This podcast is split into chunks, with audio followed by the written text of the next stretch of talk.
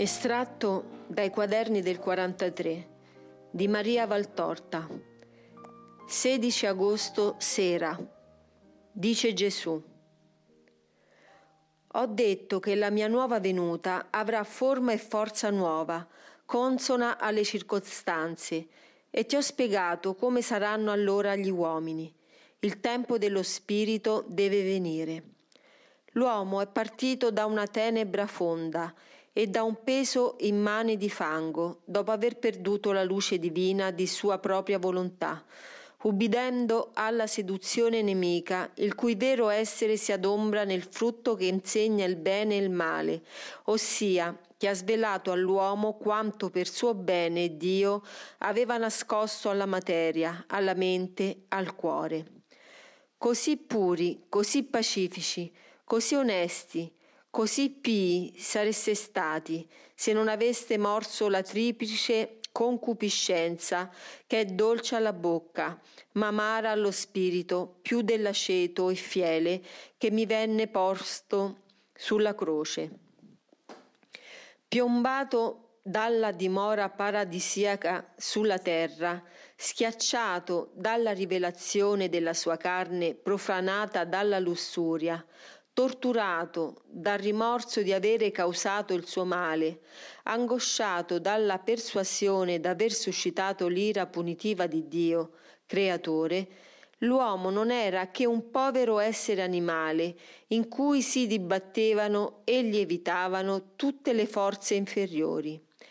Ti ho già richiamato l'attenzione sulla differenza dei precetti dati a Mosè rispetto ai miei precetti necessari nella loro urtante crudità per frenare le tendenze dell'uomo, pezzo di carne appena infuso di un moto animico dato da un'anima ferita a morte e tramortita in un coma spirituale.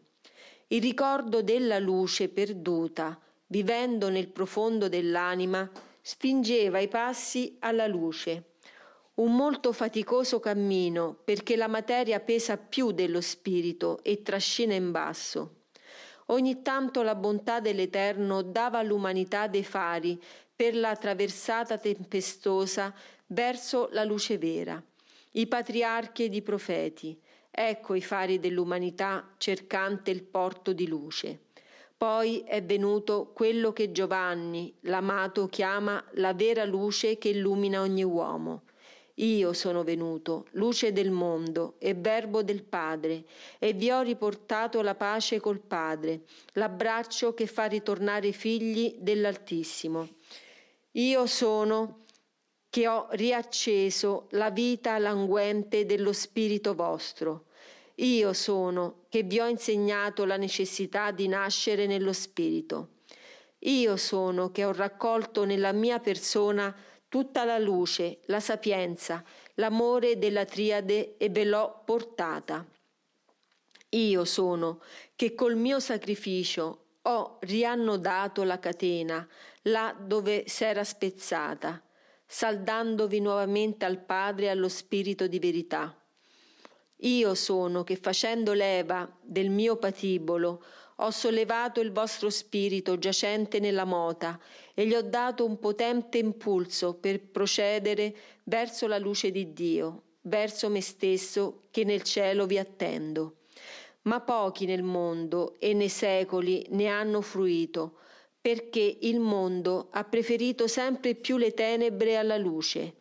Io, con la mia atroce morte, vi ho ottenuto la venuta dello Spirito perfetto ma nei secoli sempre più l'umanità lo ha respinto, come ha respinto me, come ha respinto il Padre.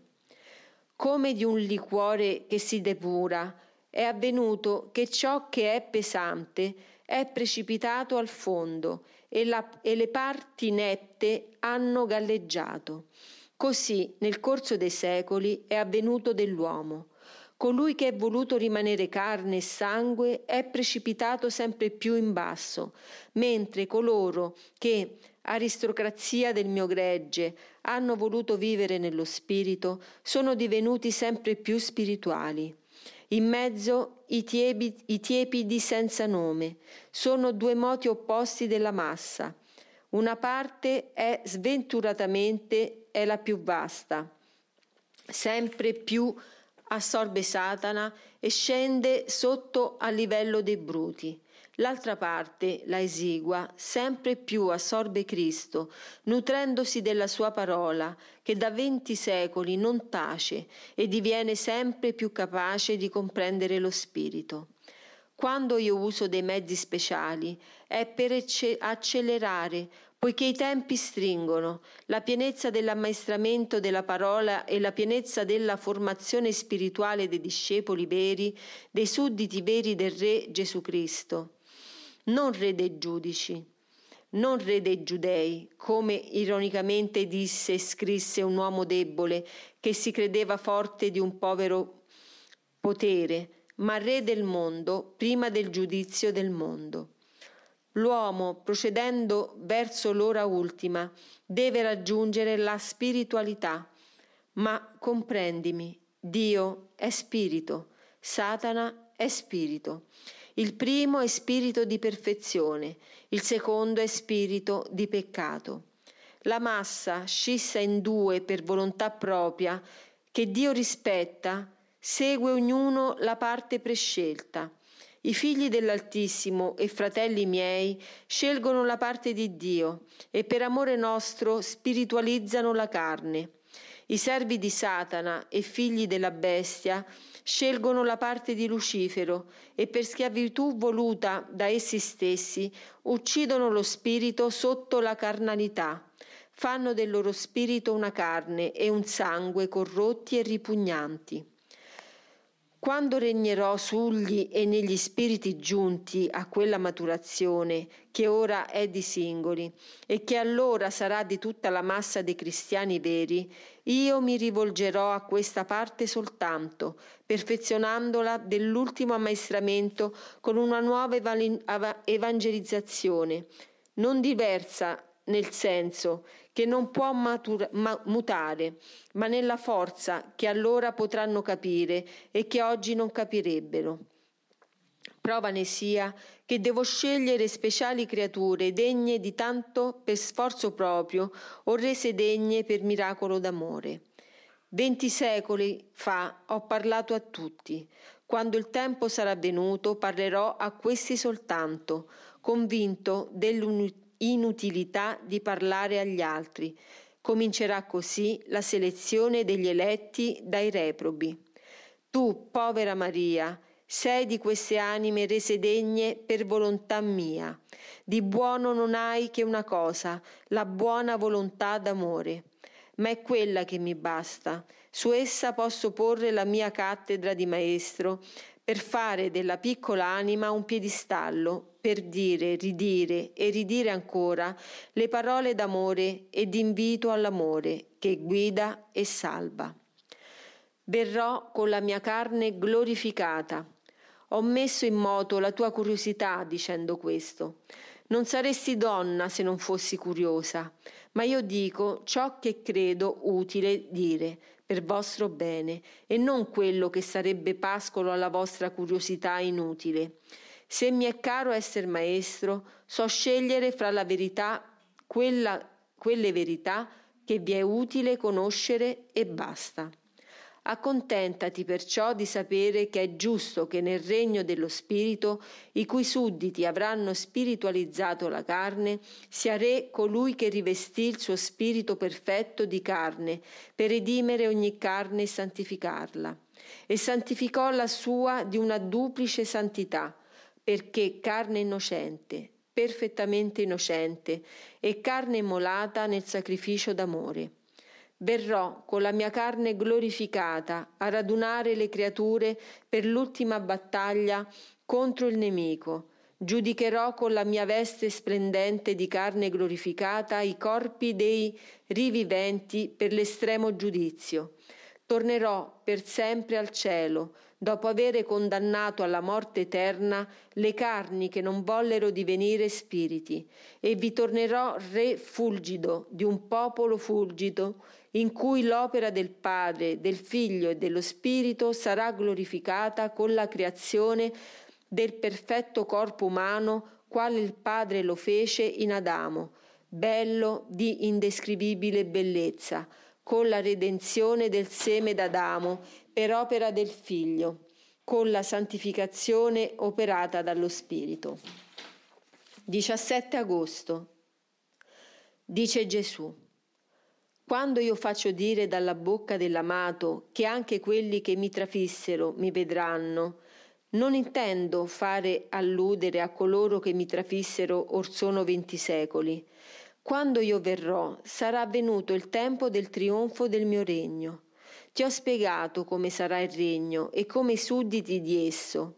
Sarà il tempo della testimonianza dello Spirito, parte divina chiusa in voi e che vi dà l'immagine e somiglianza con Dio.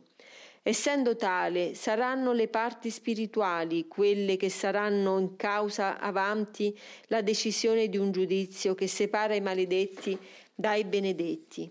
E nei maledetti saranno coloro che col loro spirito sacrilego, che ha cercato la bestia, adorato la bestia e prostituito con la bestia, hanno trafitto nei secoli lo spirito divino del Figlio di Dio, dopo avere nei capostipiti della serie maledetta trafitto le carni del Figlio dell'uomo. Figlio dell'uomo, hai mai riflettuto che in questa parola è la verità spiegata ieri? Io sono per linea umana il figlio primogenito di Adamo. La schiera dei trafittori miei è numerosa come rena sulla spiaggia di mare. Non si contano i suoi granelli. Tutti i delitti, tutti i peccati commessi contro di me intangibile ormai alla sofferenza umana, ma suscettibile ancora alle offese recate al mio spirito, sono segnati nei libri che ricordano le opere degli uomini.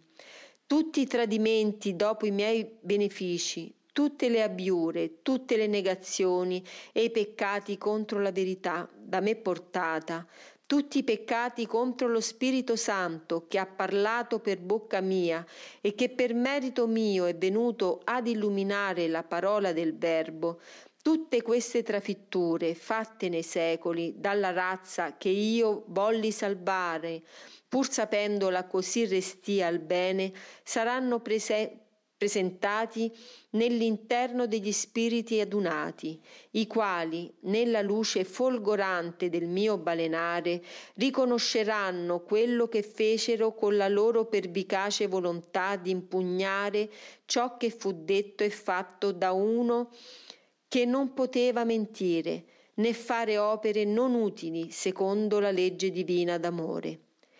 I negatori dell'amore sono coloro che mi hanno trafitto e con me hanno colpito colui che mi ha generato e colui che procede dal nostro amore di padre e figlio. Ogni giudizio è rimesso al figlio, ma il figlio farà giudizio anche delle colpe commesse contro il padre e lo spirito. Il, pot- il portatore di vita il vivente eterno e l'eterno immolato, che il mondo volle morto, ucciso come si uccide il delinquente che nuoce, mentre io ero il santo che perdonava, il buono che beneficava, il potente che guariva, il sapiente che istruiva, è colui che aprirà le porte alla morte vera e immetterà in essa e colui e corpi ed anime dei suoi trafittori. Il portatore della vita che si vive in cielo chiuderà le porte dell'inferno sul numero intoccabile dei maledetti, i quali hanno preferito la morte alla vita. Io lo farò perché io, Gesù Cristo, figlio di Dio, Salvatore e Signore vostro, giudice eterno, ho le chiavi della morte e dell'inferno.